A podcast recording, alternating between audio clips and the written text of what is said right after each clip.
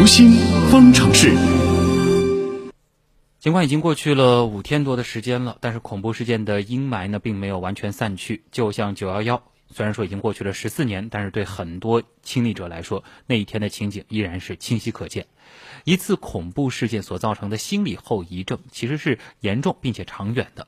那么，对于个人、对于社会来说，要如何去走出这种阴影呢？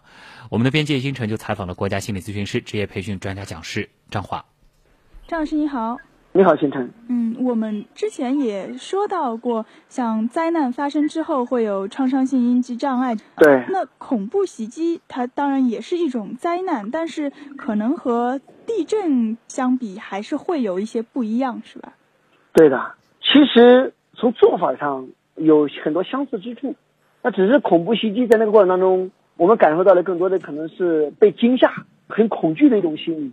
从具体的这个心理阴影的处理上啊，具有一致性。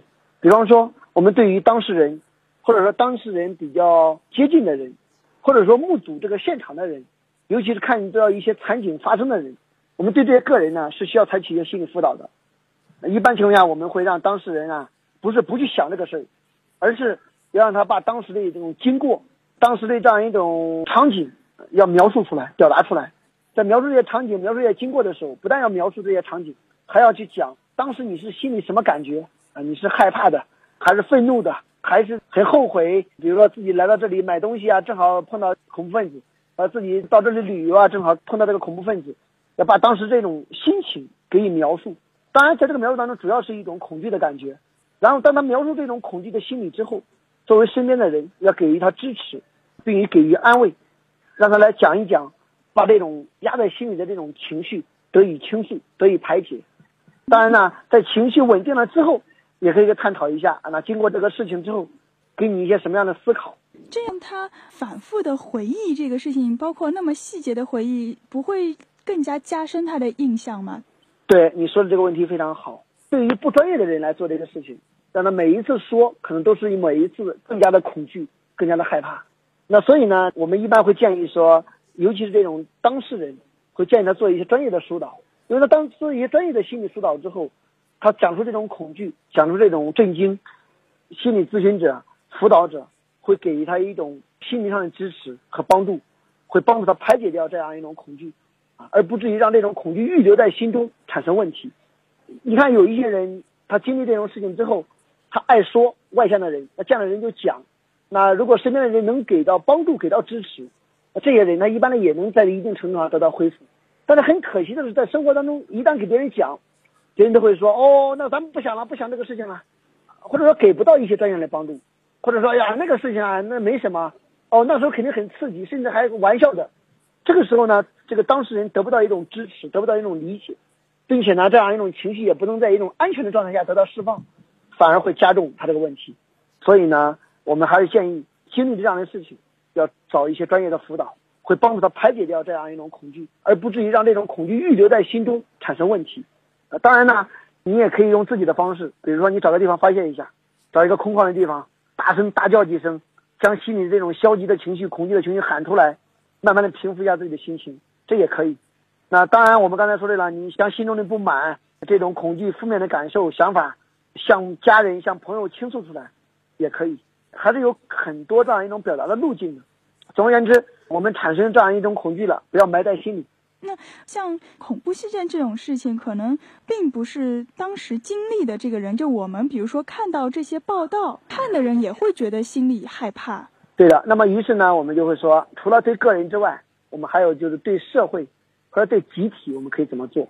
啊，比如说当时发生这个恐怖事件。前面有一个人刚刚也是在这边，只是前一刻刚走，后一刻就发生这样一个恐怖事情了。那对于这些人，也就是相对比较接近的这样一种社会群体，我们会比较建议做一些团体的辅导，可能不是一对一的去做，但是呢，对于团体上去做，比如说大家都在坐这里来讲一讲，哦，那一刻其实也蛮吓人的。你看我刚刚离脚，这个事情就发生了。那我也准备买了机票，正好去那里旅游呢，幸亏没去。那很多人呢，这样一种表述，做一些团体的辅导，也是很有意义的。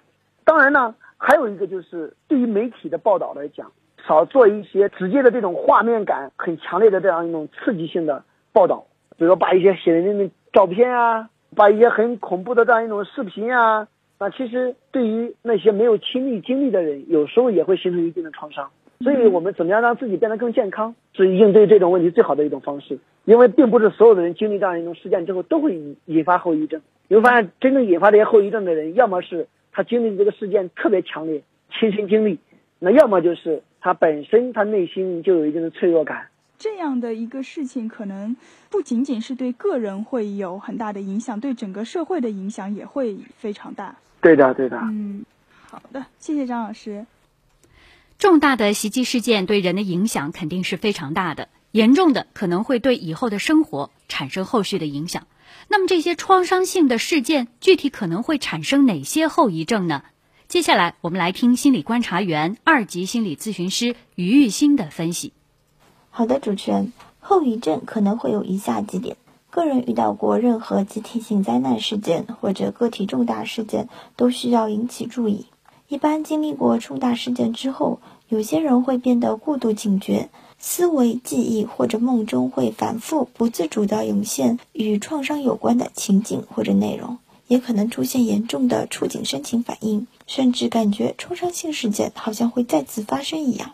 也会长期或者持续的极力回避和创伤经历有关的事件或者情境，拒绝参加有关活动，回避有关的地点或者人以及事情。有些患者甚至会出现选择性遗忘，不能回忆起和创伤有关的任何细节。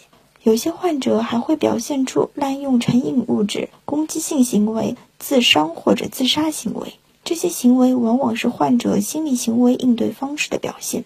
实际上，经历过灾难性事件之后，很多人会出现严重的焦虑以及抑郁症状，有明确的躯体不适反应，有时候人格也会发生变化，变得待人疏远，和亲人的情感变淡。那如果自己或者身边的朋友有这些症状，也请务必引起重视。